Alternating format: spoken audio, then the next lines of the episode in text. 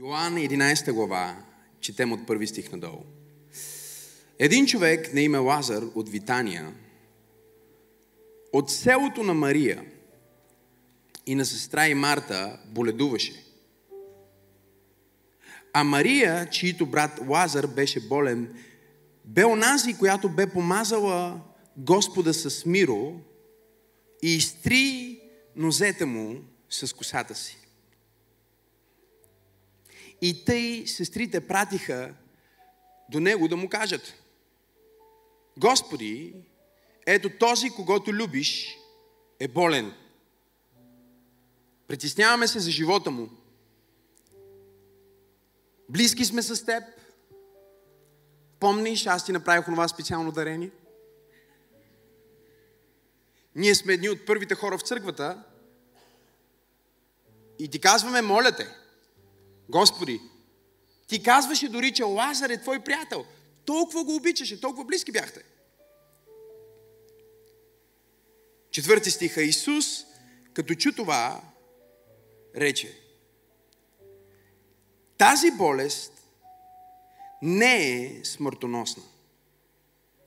Оригинала казва, тази болест няма да завърши със смърт. Защо не го кажеш? Тази болест няма да завърши със смърт. Тази болест няма да завърши със смърт, но е за Божията слава. За да се прослави Божият син чрез нея. А Исус обичаше Марта и сестра й и Лазар. И за това тогава, откакто чу, че е бил болен, престоя два дни на мястото, където се намираше. Ако си водите записки днес, посланието ми е заглавието на поредицата.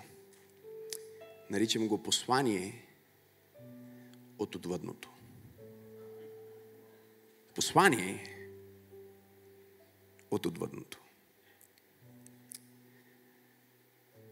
Стана тихо изведнъж, като казах посланието. Послание от отвъдното е, защото ние като християни вярваме, че има нещо отвъд. Вярваме, че има нещо след този естествен материален живот.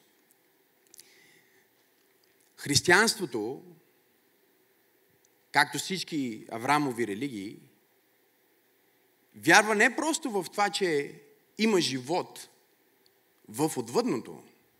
Християнството претендира, че истинският живот е в отвъдното. Този живот, който ние живеем тук, сега, в момента, е живота, който би следвало да ни подготви за всичко, което ще се случи в отвъдното. В една от историите, които Господ Исус Христос разказа, той споменаваше за един мъж на име Лазар. А даш на този Лазар, който бе просек.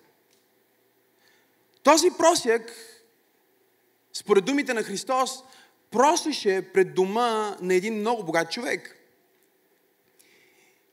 И така станало в историята, че в същия ден, в който бедняка, който нямал пари за хляб,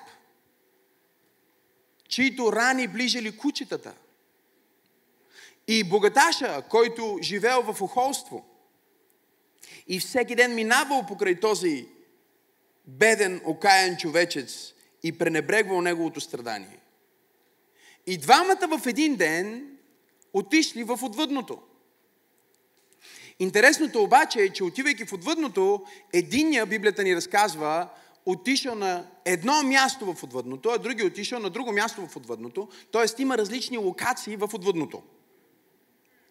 И това е много важно да се знае, защото днес има много хора, всъщност само в Америка са над 20 милиона, които претендират, че са имали преживяване в отвъдното. Това са хора, които за а, някакъв момент са били в клинична смърт. Били са прокламирани за мъртви за 5 минути, 15 минути, 30 минути, 1 час в някои случаи. И след това, по свръхестествен, чудотворен, необясним за медицината начин, те се връщат обратно в тялото си, връщат се към нов живот, но никога не могат да бъдат същите, защото те имат история от отвъдното. И всъщност днес ние разглеждаме историята на Лазар и си представяме каква би била неговата проповед.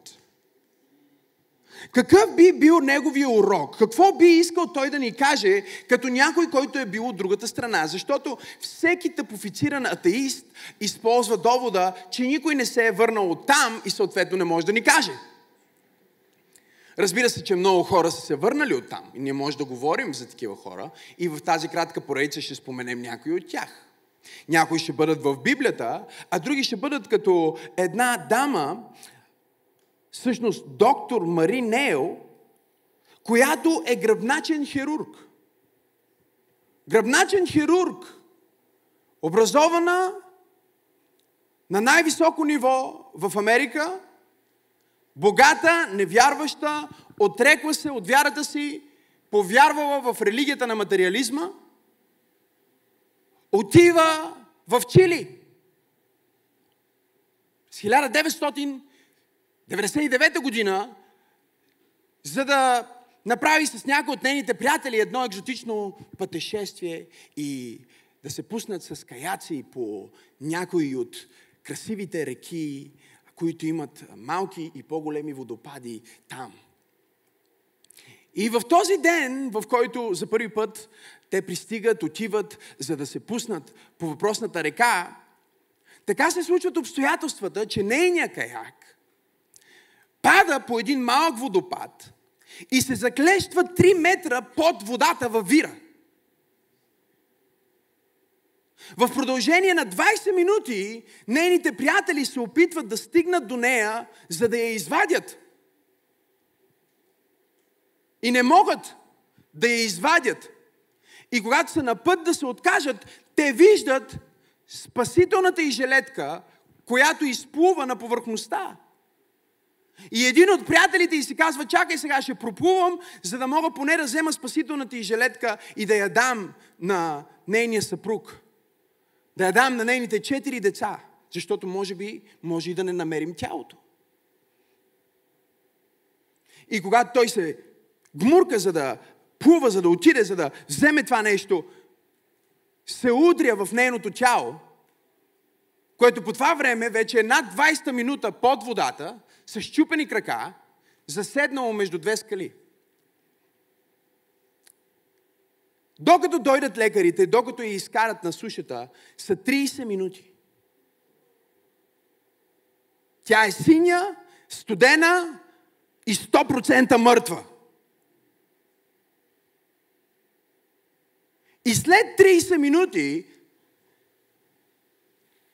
тя се връща обратно към живот. Но там, 1999 година, на най-пустото откачено място, не можеш да намериш болница, не можеш да намериш а, дори как да стигнеш до болница. Те я качват на един от каяците, започват да я носят по един черен път и в дъното на този черен път изведнъж случайно линейка.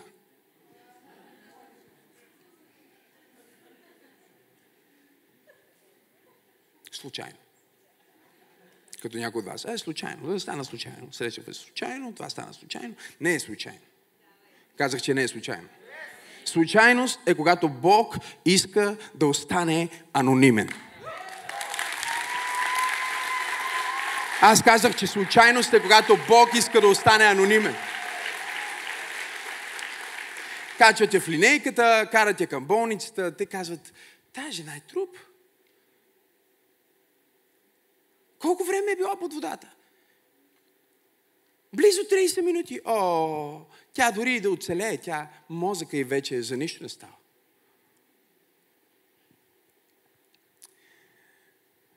Е,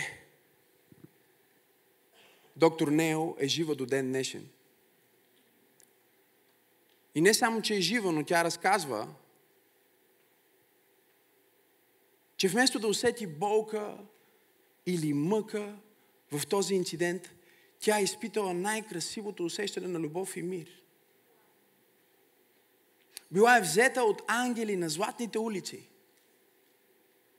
и е била държана в ръката на Христос. Тя споделя как през цялото време, докато е била там в присъствието на нейните предци, в облака на свидетелите, е можела само с мисълта си да погледне и да види, ха, ето какво става. В момента изкарват тялото ми. Това не съм аз. Аз съм тук. Стана тихо в тази католическа катакомба. Аз съм тук, аз, аз, аз съм тук, това там е тялото ми, тя го вижда отгоре и, и тя си казва, не, аз съм жива, аз съм тук, а там съм мъртва. Тук съм жива, там съм мъртва. И интересното е, че дори докато бях жива там, не се чувствах толкова жива, колкото се чувствам жива сега тук, въпреки че там съм мъртва. Бутничокът му кажи послание от отвъдното. Кажи му номер едно. Лазар би ти казал, че тази болест не е смъртоносна. Кажи му, тази болест няма да свърши със смърт. Смъртта не е края. Смъртта е била края. Но към днешна дата смъртта не е края. Исус каза, аз съм началото и края. Аз съм вече края. Аз победих смъртта.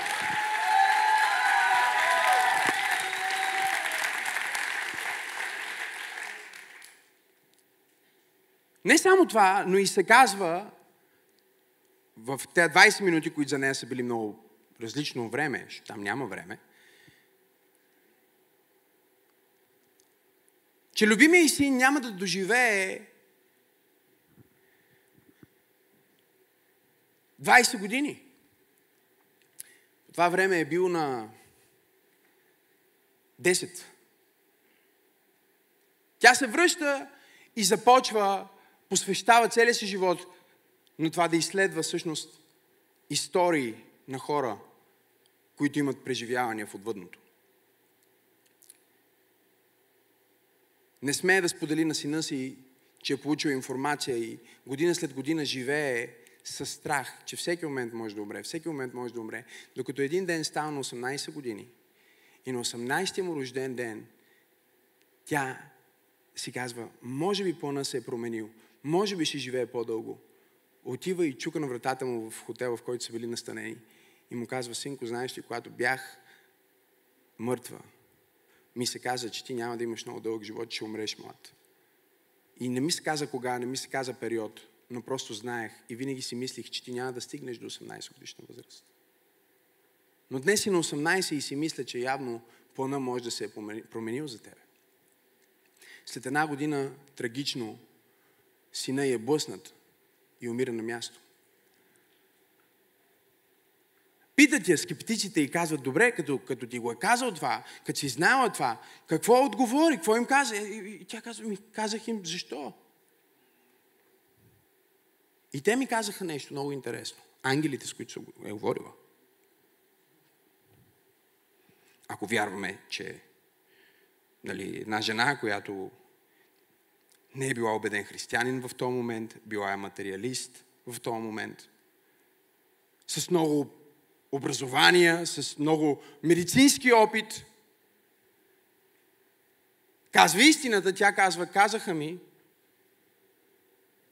че всичко е красиво и има смисъл.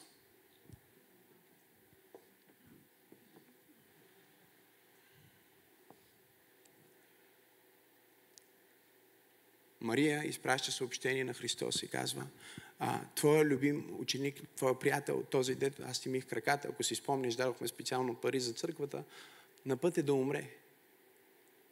И любимия ми стих е седми стих, защото седми стих се казва, и когато Исус чу това, остана още два дни.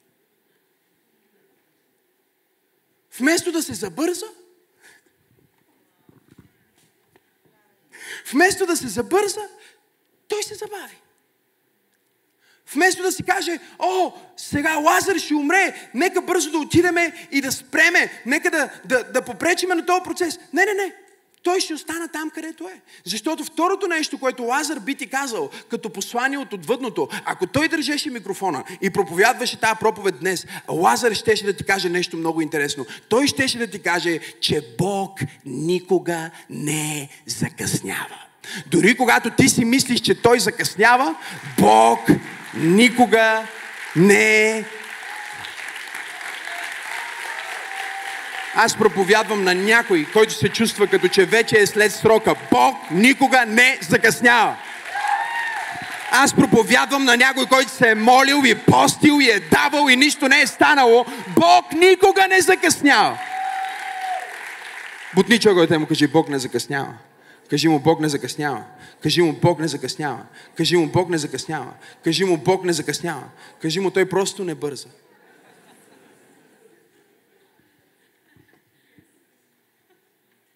Той не бърза. Той не бърза за никъде. Исус не бърза за никъде. Знам, че ти бързаш.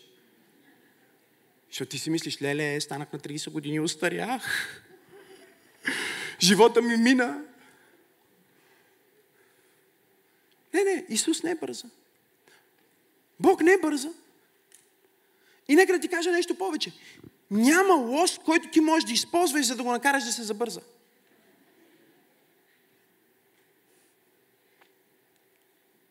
Великият Лестър Самрал е казал, аз знам Бог да се движи само по два начина. Бавно и още по-бавно.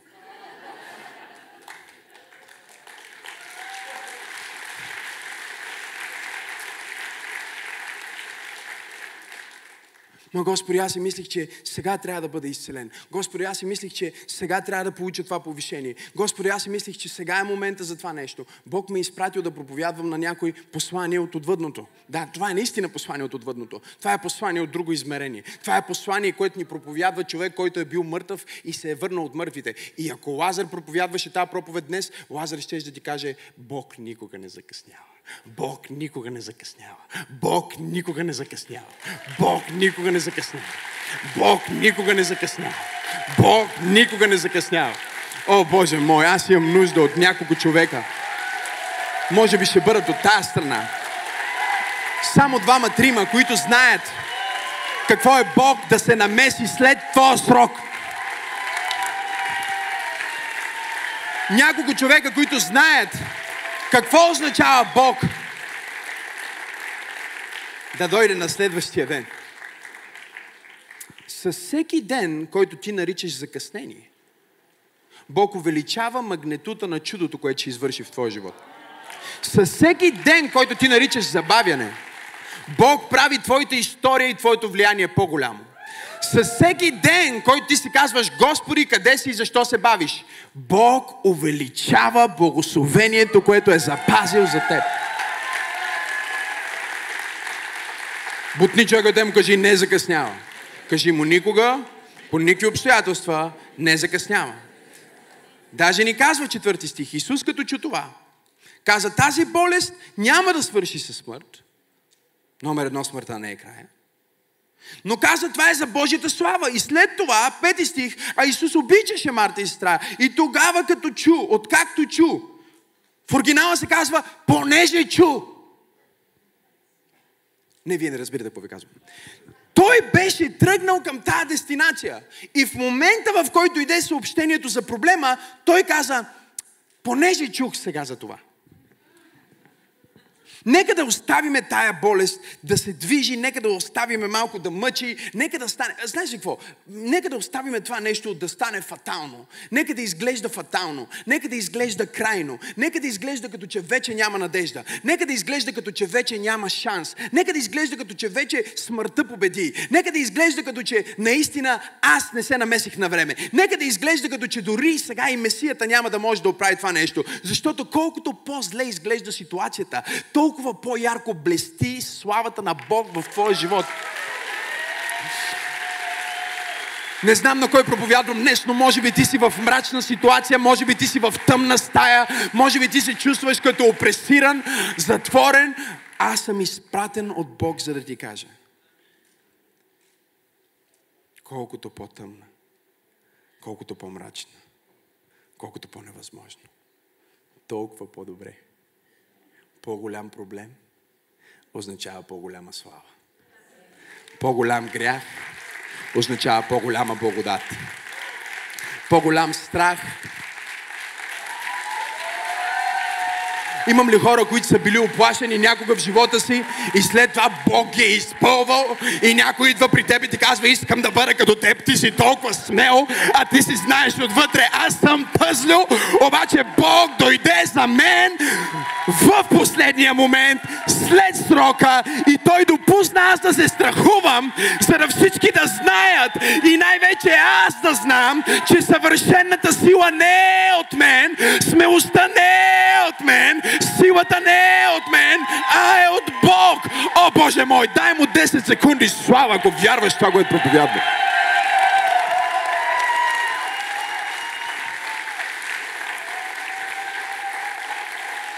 Библията ни разказва, че заради Лазар решиха да убият Исус, защото историята на Лазар стана толкова магнетична, стана толкова важна, стана толкова влиятелна, че Евангелистите ни разказват хора, които бяха високопоставени, хора, които бяха в религиозните структури, хора, които бяха недосегаеми, чуха това нещо и си казаха, о не, това е Месията, край. Бог ще те направи доказателство на вяра. Бог ще те направи свидетелство на вяра. Бог ще ти даде свидетелство, което разтърсва региони, отваря нации, разбива крепости, спасява хора, които се наричат неспасяеми. Извикай го, това си ти. Кажи Бог, никога не закъснява. Кажи смъртта не е края. И номер три, гледайте сега любимото ми. Исус пристига и той пристига според тяхното време 4 дни по-късно. Според Божието време точно по разписание. Не е ли изумително как има Твое време и Божие време? Не е ли изумително как понякога ти страдаш, защото това, което си искал да стане в определено време, не е станало и след това си щастлив, че не е станало, защото се е случило в Божието време.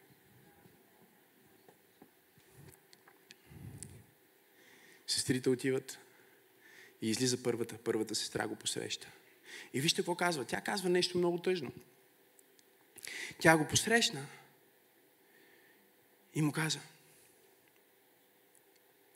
Господи, намира се в 21 стих. Да беше ти тук, нямаше да умре, брат. Ако Бог е с теб, що си болен? Ако Бог е с теб, защо минаваш през тази трудност? Ако Бог е с теб, ако ти беше с мен, ако ти беше с мен, ако ти беше с мен, ако ти си с мен, да, да, да, да. Ако ти си с мен, да, да, да, да. Ако ти си с мен, да, да, да, да. Има само едно нещо в тази песен, което не ми харесва и това е, че не направиха това, което им казах. Песента трябваше да завърша. Знам, че ти си с мен. Но така и забравяха да го продуцират.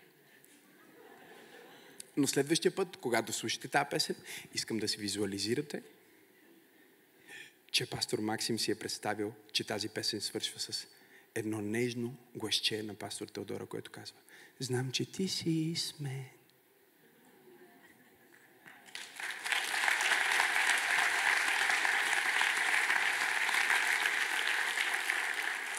Интересното е, че през цялото време, докато историята се развиваше, Исус разказваше на своите ученици какво се случва в Витания.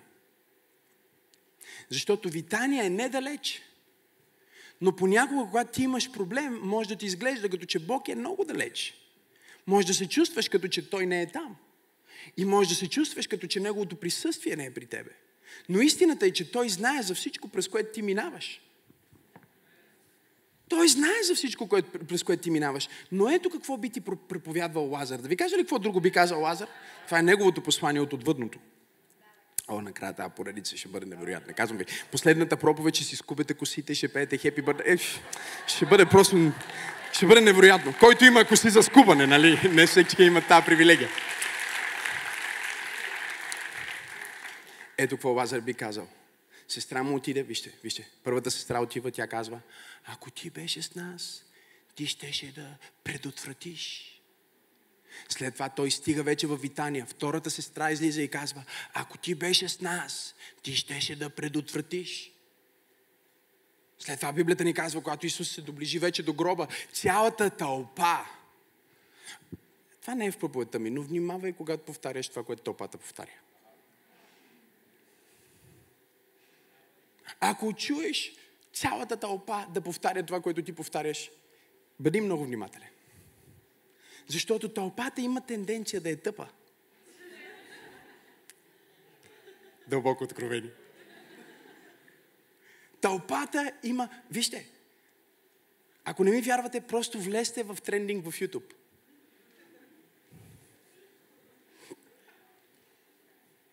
И ще разберете какво вълнува тълпата. Тълпата винаги е тъпа. И решенията на нашия живот не са в това, о, чакай, всички казват, че така трябва, дай и аз да влезна в тази схема. Но това е което беше станало с тия сестри. Те бяха прекарали толкова време с тази тълпа, че те занесоха посланието на тълпата на Исус. Пак ще го кажа, това не е в моята проповед, но твоята работа не е да вземеш посланието на тълпата и да го донесеш на Исус. Твоята работа е да вземеш посланието на Исус и да го дадеш на тълпата. Твоята работа не е да бъдеш хамелеон. О, Боже мой, хайде, мога ли да проповядвам? Твоята работа не е да, да мога ли да проповядвам? Не, не е да бъдеш фурнаджийска лопата. Твоята работа не е да вземаш информацията от света и да носиш в църквата при Бог.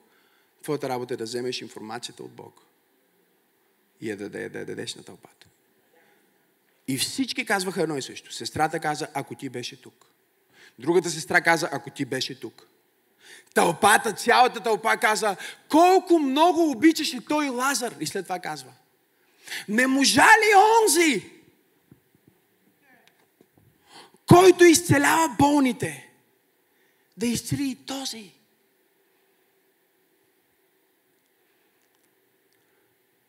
Лазар щеше да проповядва, ако проповядваше днес в църква пробуждане послание от отвъдното. Същото послание, което той проповядва на маси, защото хората почнаха да идват, тълпите почнаха да идват при него. Той правеше огощения в дома си. Ни разказват евангелистите след Възкресението. И той разказваше на хората тези послания от отвъдното. Разбира се, че трябва да имаш малко въображение, за да си го представиш. Ако не можеш да си го представиш, ще се молиме Бог да увеличи твоя капацитет и да не бъдеш толкова ограничен. И ето го Лазар, който сега казва, знаете ли какво научих от цялата тази история? Аз бях там, виждах какво става, смисълта си, бях в лоното на Авраам, но си мисля примерно за, за сестрите ми и опи ги виждам. И виждам как всички казват, Исус трябваше да направи превенция.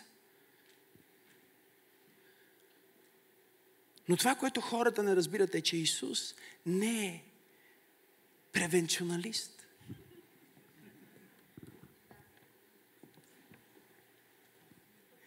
Исус не идва в живота ти, за да те предпази от всяко лошо нещо, да направи превенция на всеки проблем, да те защитава от всяка болка. Той не би го направил както никой добър родител не би спрял детето си от това да експериментира и да прави опасни неща. Защото когато ти си родител, който е превенционалист, който иска да прекрати всяка опасност, да, да спре всяка болка, която идва към живота на детето и ти ще направиш детето ти толкова крехко, че само като излезе в света за един ден ще бъде разрушено. Докато тия деца, които като мене, Господи Исусе, такива деца стават големи хора, защото като съм си чупил крака, ръце, всичко, знаеш, че това няма да свърши със смърт. Знаеш, че си поправим. Не се, не се стряскаш от най-малкото нещо. Нали? Някой друг порязал се малко. О, ще припадне. Видяла кръвта. Защо? Защото е израснал в семейство на хора, които се опитват само да го защитават и не му позволяват да се срещне с болката в света и с проблемите на света и с обстоятелствата в света. Исус не е превенционалист. Той говори с Марта и тя му каза, Господи, а, ако ти беше тук. Исус каза, знаеш какво? Аз искам да го възкреся. Аз не съм превенционалист. Аз съм възкресител. Аз съм съживител. Аз съм Бог, който връща мъртви неща към живот. О, ако ръкопляскаш, ръкопляскай, като че това е Твоя Исус.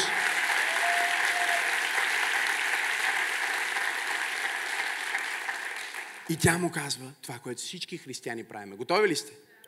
О, значи първо мислиме, че Бог закъснява. И после, когато Бог ни каже, че сега ще направи нещо, ние казваме един ден.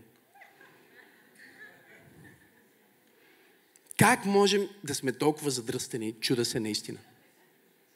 От една страна тя му казва, Господи, ако ти беше тук, той, ти трябваше да си превенционалист, ти трябваше да го спасиш, трябваше да направиш превенция, трябваше да спре до болестта, не трябваше вече, стана много лошо. Мина един ден, мислехме, че дойдеш, стана по-лошо. Мина втори ден, мислехме, че дойдеш, стана трети ден, стана още по-лошо. Мислехме, че вече наистина няма да дойдеш и ти дойде на четвъртия ден. Всичко е свършило вече. Исус си казва, аз отивам да го възкреся. Това е което той каза. Исус я погледна и каза, аз отивам да го възкреся. И тя каза, о, аз знам, че той ще възкръсне във възкресението на мъртвите. Какво е това? Това си ти, когато няколко пъти си чакал Бог, мислиш си, че Бог е закъснял и сега си толкова разочарован от това, че Бог не е направил нещата по твоя начин, че искаш да откажеш всичко, което Бог може да направи за тебе сега. Бог не е Бог на миналото, Бог е Бог тук и сега. Бог е Бог в момента. Той се движи сега, Той говори сега и Неговото време винаги е едно и също време. Не е минало време, не е бъдещо време, а е сегашно време. Той е тук, сега, О, Боже мой, аз се опитвам да проповядвам, но не знам дали не съм объркал София или Бургас, къде трябваше да проповядвам тази неделя. Дайте ми знак, ако съм на правилното място.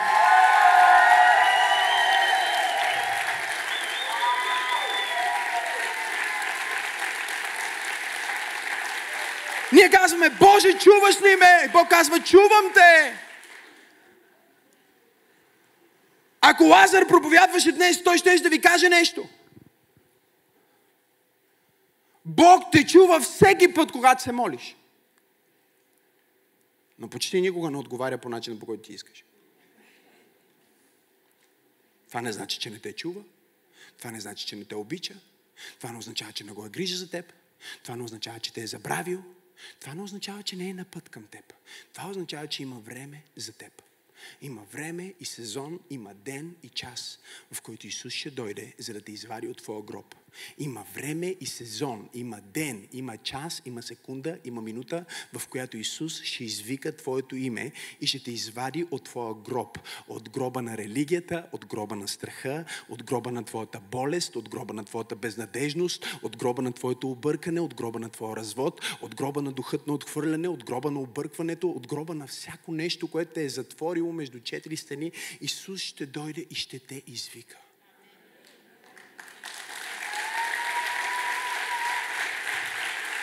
Някой пляска, защото чува как Исус го вика в момента.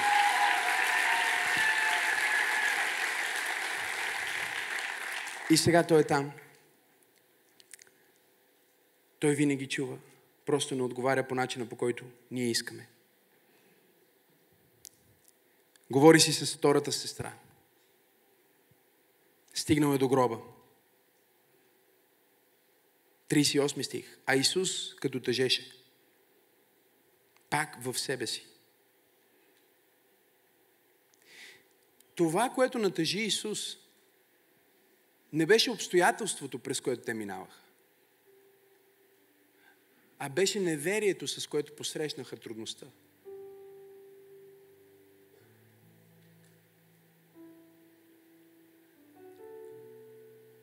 Бог има състрадание за твоето страдание, но Той няма толеранс към твоето неверие. Това не значи, че ще остави и ще си тръгне. Той те обича толкова много, че даже ще мине и през твоите съмнения. Такъв е Исус. Казвам ти го.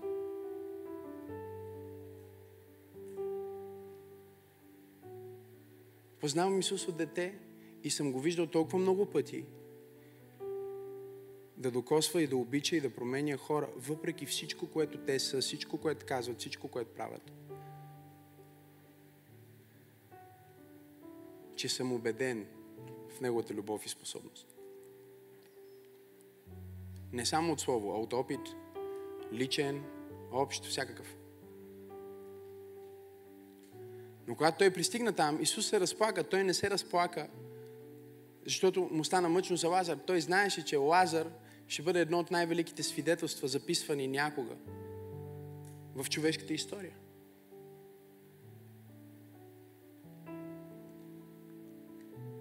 Той си казваше как да го направим това свидетелство толкова уникално, че даже да е различно от моето възкресение. Аз ще възкръсна на третия ден. Дай да вкарам още един ден за Лазар. Да го направим екстра сложно. Да го направим екстра трудно. Да, допуск... да допуснем да бъде екстра тежко. И той идва там. И не го среща просто съмнение, не го среща просто страх. Това е окей. Okay. Не го срещат просто емоции. Това са окей okay неща. Нормално е да бъдеш емоционален. Нормално е да плачеш. Нормално е да страдаш. Нормално е да те боли. Но когато Бог дойде, Той иска да види надежда в твоята болка. Той иска да види светлинката вътре в теб, която казва, абе, може би все още има ето толкова шанс. След 30 минути под вода, Доктор Нил казва, че ако някой и разкаже нейната история, тя не би повярвала. Защото е гръбначен хирург.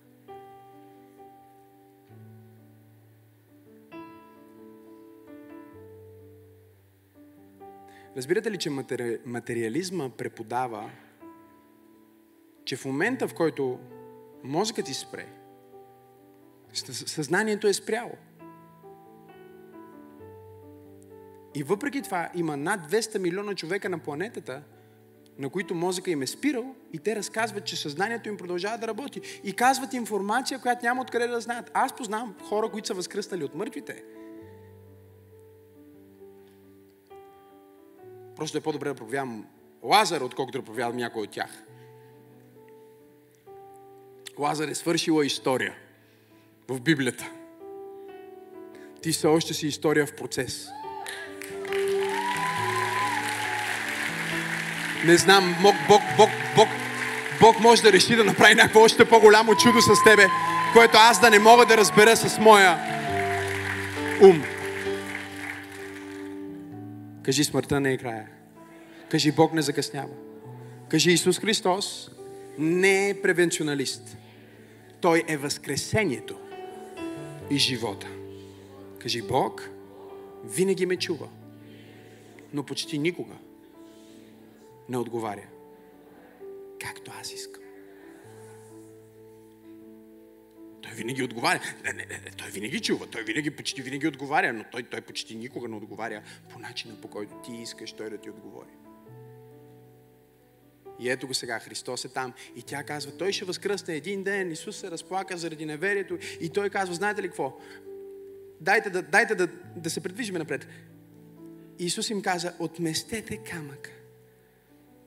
И Марта, ето я пак, Марта е тук. Сестрата на умрелия каза, Господи, смърди.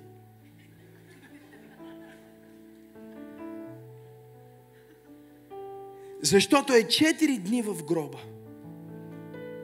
Сега, фактически, теологически се случват няколко неща тук, които нямам време да изпроповядвам всичките.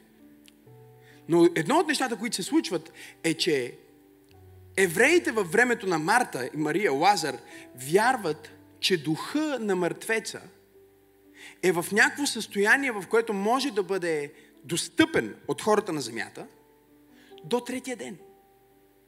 Третия ден е деня, в който окончателно се преселва. И тя му казва сега, виж какво, нашата теология ни казва,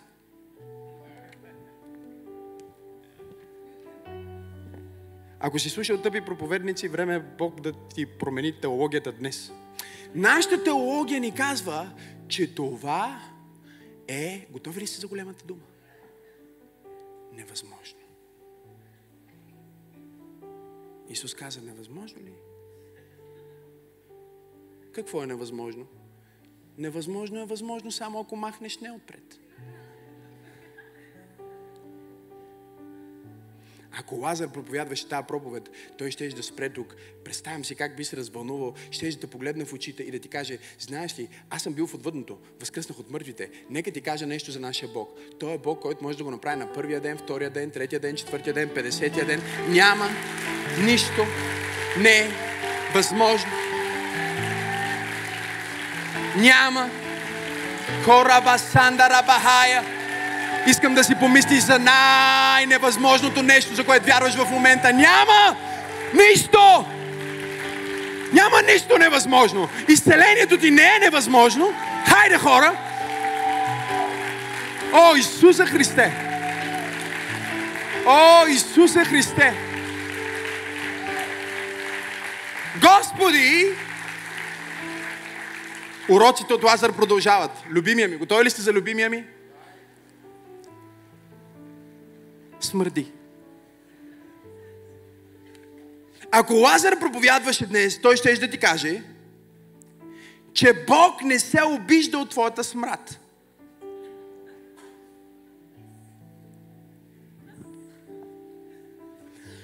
Собствената му сестра си вика, ще се изложиме пред комшиите, ако отворят този гроб.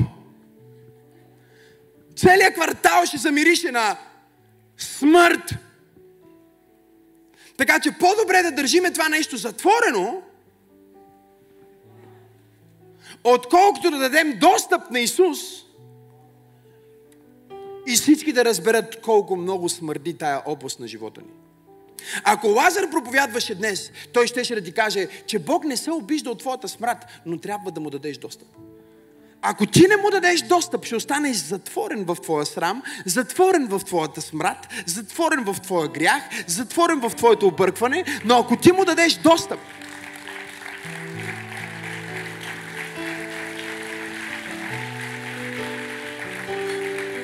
Ето какъв е проблема сега. Проблема е някой не иска да пляска, защото не иска да признае, че е смръдлив във всяка моя проповед има някаква обида, така че вземете, свикнете и спрете да ми пишете. Свикнете просто. Свикнете. Да го направи по-драматично? Нека събера още хейтери. Помириши наляво и надясно.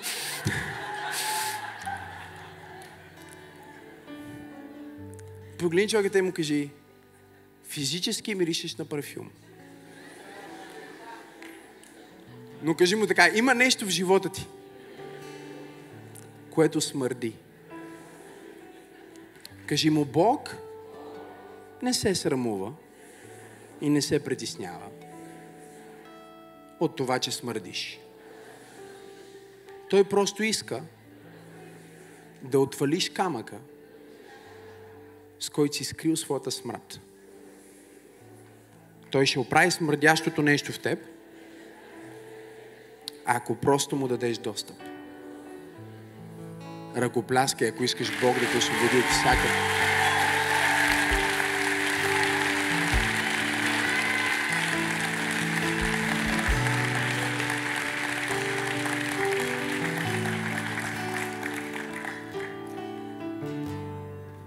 Може да е гадно, но е вярно.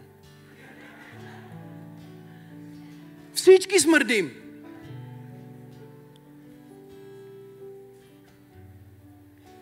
Смърдим, колкото и да сме балсамирани. Той беше балсамиран и увит в ленени плащеници.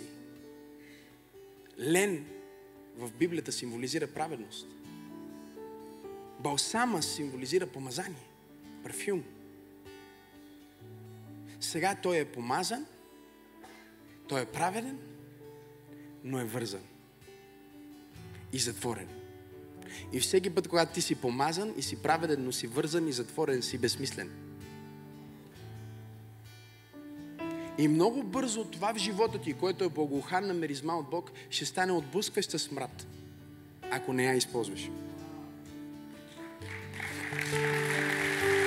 Смъртта, ентропията наваксва с всички. Така че гледай да си използваш помазанието, докато още не мирише лошо. Някой казва, не се ли изморяваш, проповядвал си колко часове тази седмица. Не, това е свежо помазание, затова мирише толкова хубаво. Не искаш да си вземеш почивка от това. Не, това е свежо помазание. Затова мирише хубаво, защото е ново. От тази сутрин е. Пресно, пресно.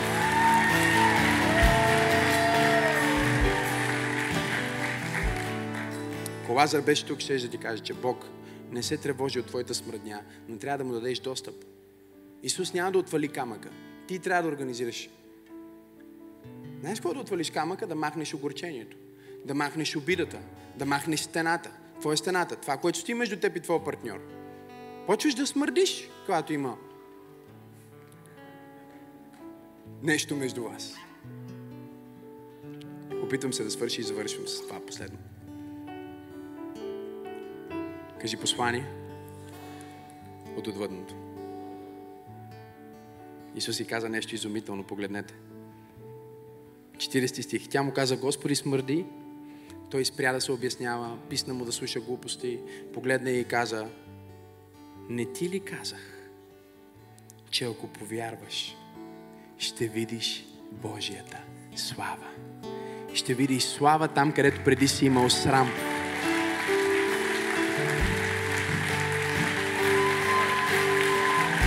Ще видиш сила там, където преди си имал смрад. Бог ще вземе най-слабата, най-смръдливата, най-умрялата, най-безплодната област на твоя живот и ще излее своя дух отгоре. Той ме е изпратил да проповядвам на някой в църква пробуждане и да ти кажа, не ти ли казах, че ако повярваш, ще видиш. Ти чакаш да видиш, а Бог чака да повярваш. Ти казваш, когато видя, ще повярвам. Бог казва, когато повярваш, ще видиш. Ти казваш, когато видя благословението, ще повярвам. Бог казва, когато повярваш благословението, ще видиш благословението. Ти казваш, когато усетя изцелението, ще повярвам.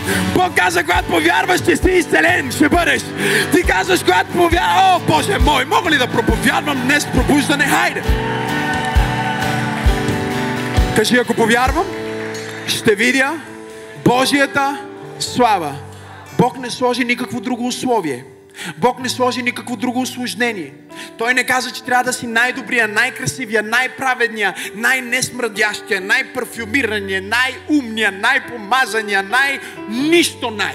Той каза, имам нужда от теб само от едно нещо, за да партнираш с мен, нямам нужда да имаш пари, нямам нужда да имаш план, нямам нужда да имаш позиция, нямам нужда да имаш дори приятели, нямам нужда да знаеш точно как ще го направиш. Искам само едно нещо от тебе, Иване, искам само нещо от тебе, Мария, искам да повярваш, че аз мога. И когато ти повярваш, че аз мога, аз ти казвам, когато ти вярваш, ще видиш моята слава. Ще видиш моята слава в твоя дом. Ще видиш моята слава в твоето семейство. Ще видиш моята слава в твоите финанси. Ще видиш моята слава в София, България, в Източна Европа, в цяла Европа. Аз ще залея тази земя с слава. Дай ми вяра, за да ти дам слава. Дай ми вяра, за да ти дам сила. Дай ми вяра, за да ти дам чудо. Имам ли пет човека днес,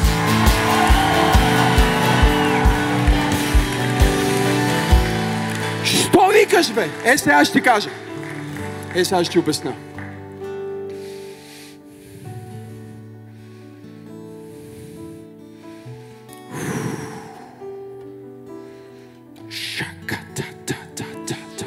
Бог е тук, казвам ви. Казах ти, ще видиш Божията слава. Спря да говори с нея, защото първо каза на нея. Той каза, отместете камъка. Тя казва, мирише, бла, бла, бла, бла, бла. Той каза, ако вярваш, ще видиш Божията слава. Каза на другите, спря да говори на нея. Спри да говориш човека, който няма вяра. Дори Исус знаеше, че ако продължаваш да говориш с човек, който ти казва, че не е възможно, накрая ще, ще те усъмни. Спри да споделяш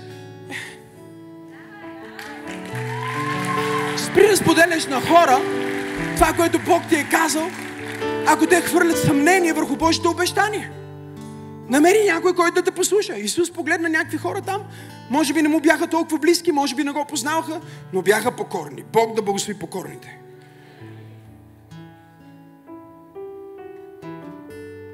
И те отместиха камъка. Каза, махайте камък, отместиха камък.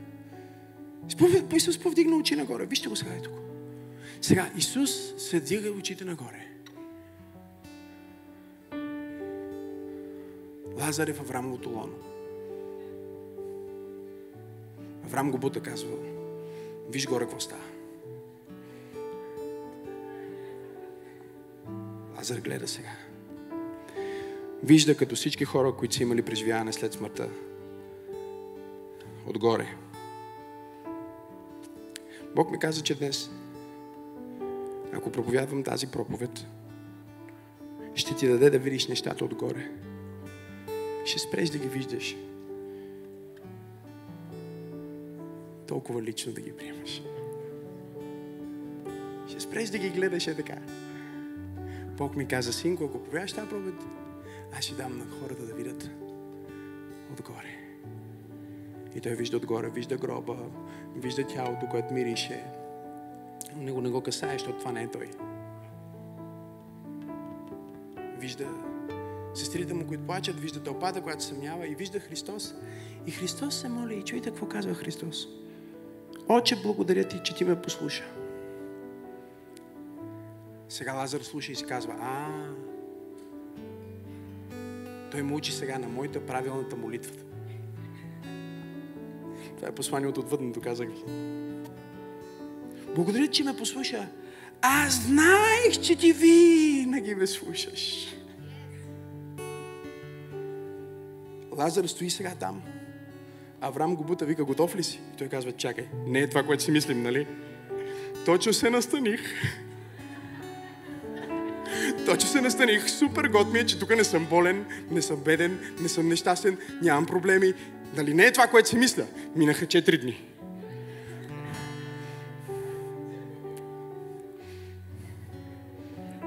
Авраам погледнал към Моисей и вика, той казва, че са минали 4 дни. Какво казва закона?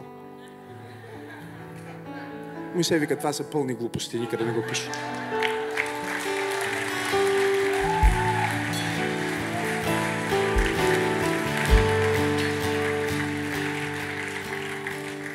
Елисей вика, и плюс това, това е сина на Бог. Моите мъртви кости години след моята смърт възкресиха мъртвец. Ако сина на Бог не може да те вдигне,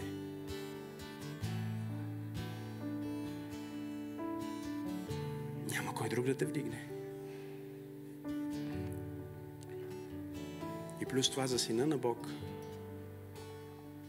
всички правила и ограничения, които дявол може да използва, за да те задържи мъртъв, затворен, смърдящ. Исус няма да се съобрази с тях. Той ще мине през всяка съпротива.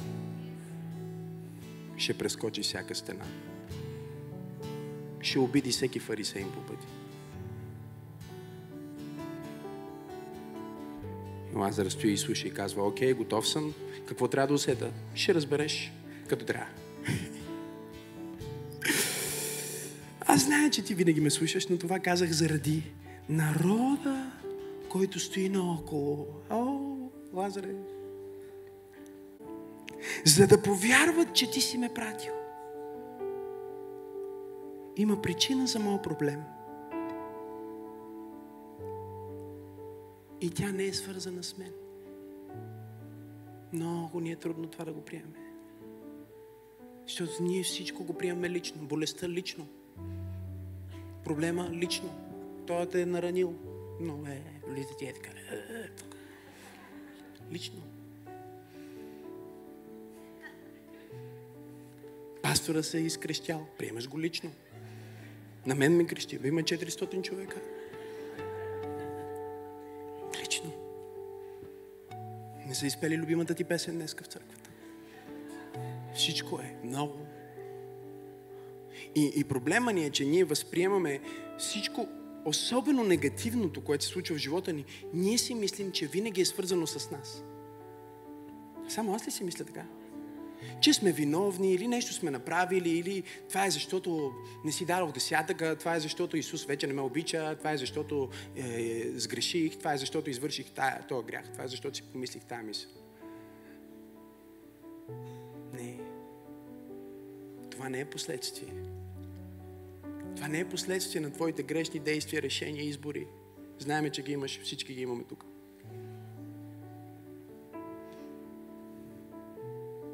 Това е нещо друго, пак започва с П. Нарича се причина. Твоя проблем е причина за Божията слава.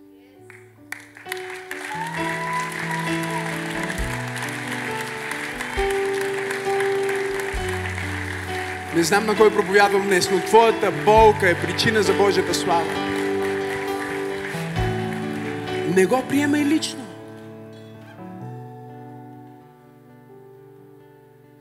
Не го приемай като че ти си виновен, ти си причината. Кажи не, не, не, не, не, не. Ако не го разбера от тази страна, ще го разбера от другата. Както казва доктор Мари Нил. Когато попитах защо ще стане така, те ми казаха, всичко е красиво.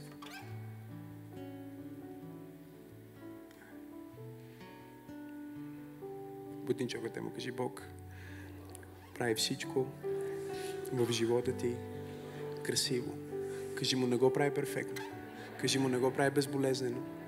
Кажи му, не го прави без агония. Прави го красиво. И свършвам, свършвам, свършвам. За всички, които питат защо викам понякога.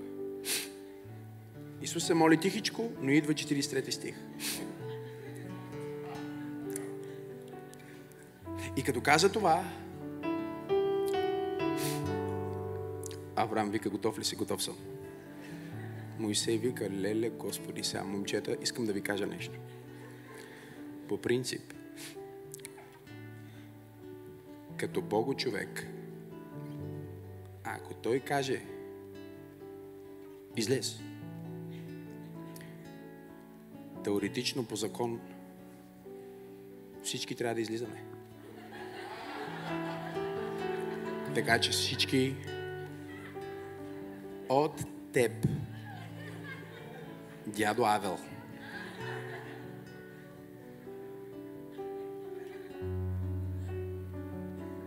До теб там, последния не те познавам. Готови на старта.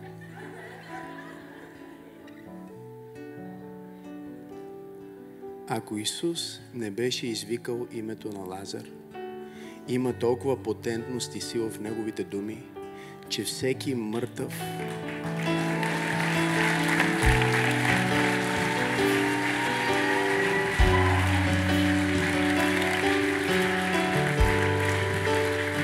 Затова той викна с висок глас, направи драматична пауза. Те са готови и той каза, Лазаре! Моисей вика, е, спокойно, всичко окей.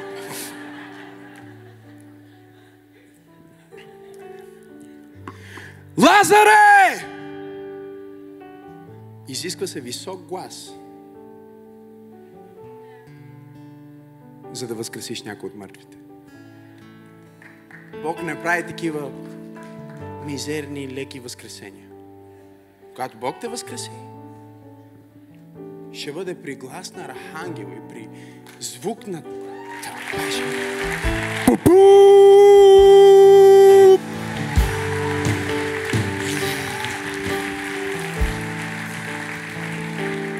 Един ден имах видение, Венци, в което беше пришествието на Господа. Аз говорих в една стаичка с, може би, не знам колко човека там, 5-6. Това беше при години. И докато говорих в съновидението, казвах, Исус може да се върне всеки момент. Вярвате ли го? Ами. Казах, не хора, вие не разбирате.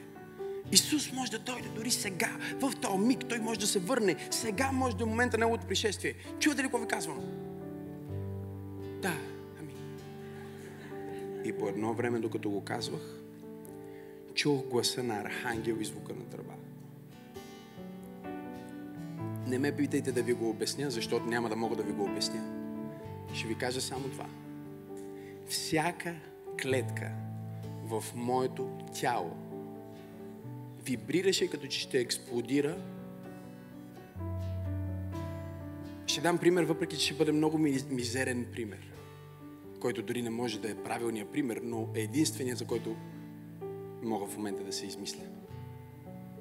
Това е все едно да вземеш най-мощното озвучаване,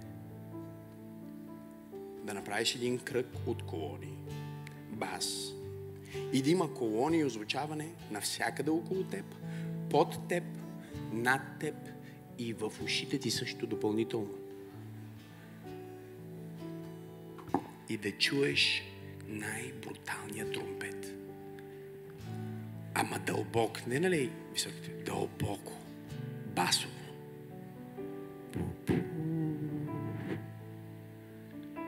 И ангела вика. И в момента, в който това случи, аз започнах се издигам. Хората в стаята започнаха се издигат. След този сън, всеки път, когато чета звук на архангел, звук на тромпет, аз знам за какво става въпрос. Нека ви кажа нещо. Всички, които ходите в тихи църквички, може да не тръгнете с пришествието. Ще ви дойде много шумно.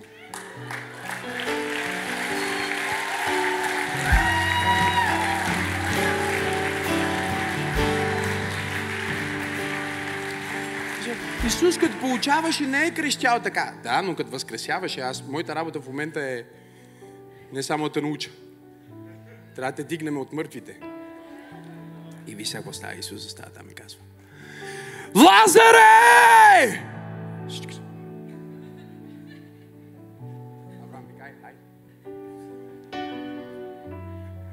Излез! И преди да го осъзнае, Лазар обрятнал в тялото си. И последното нещо, което Лазар би ни преподал, е, че Бог може да те възкреси. Но ако нямаш приятели, които да те разповият,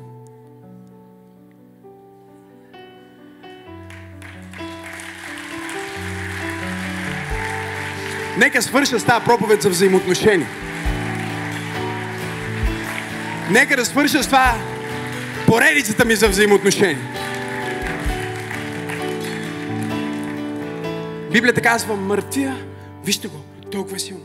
Библията казва, Исус каза, Лазар е излез навън, камък е отвален и умрели е излезна. С ръцете и нозете му. Чуйте сега. Повити с лен и лицето му забрадено с кърпа. Гледай сега. Той е възкръснал.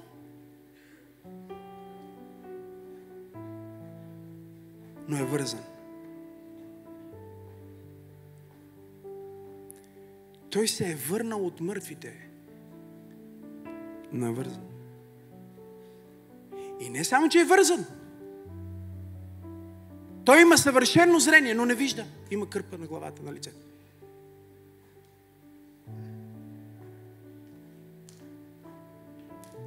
Исус каза, разповийте го. Бутничоката му каже, имаш ли?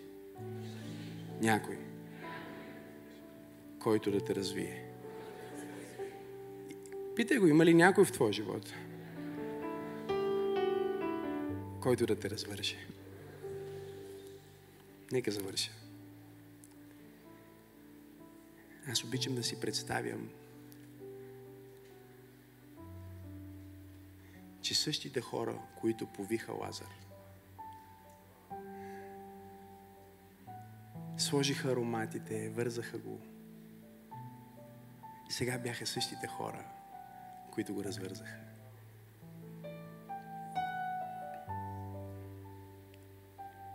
В нашия живот обаче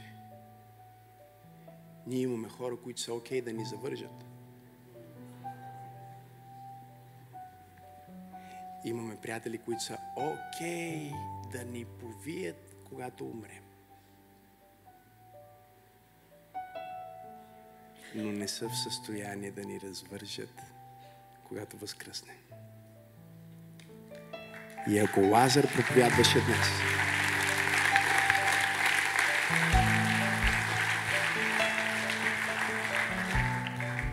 той ще да каже, браво, че сте в църква. Защото ако ти си част от църквата, Бог се е погрижил винаги да имаш някой, който да те развържа.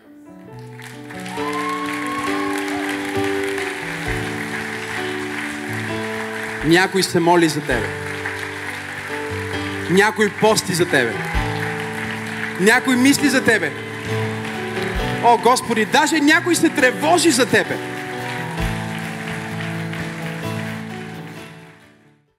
Може да се абонирате за нашия YouTube канал чрез бутона Subscribe и натиснете камбанката, за да получавате известия. Също така, ако Църква Пробуждане е благословение за вас, може да ни подкрепите финансово чрез бутона Дари. Благодарим ви!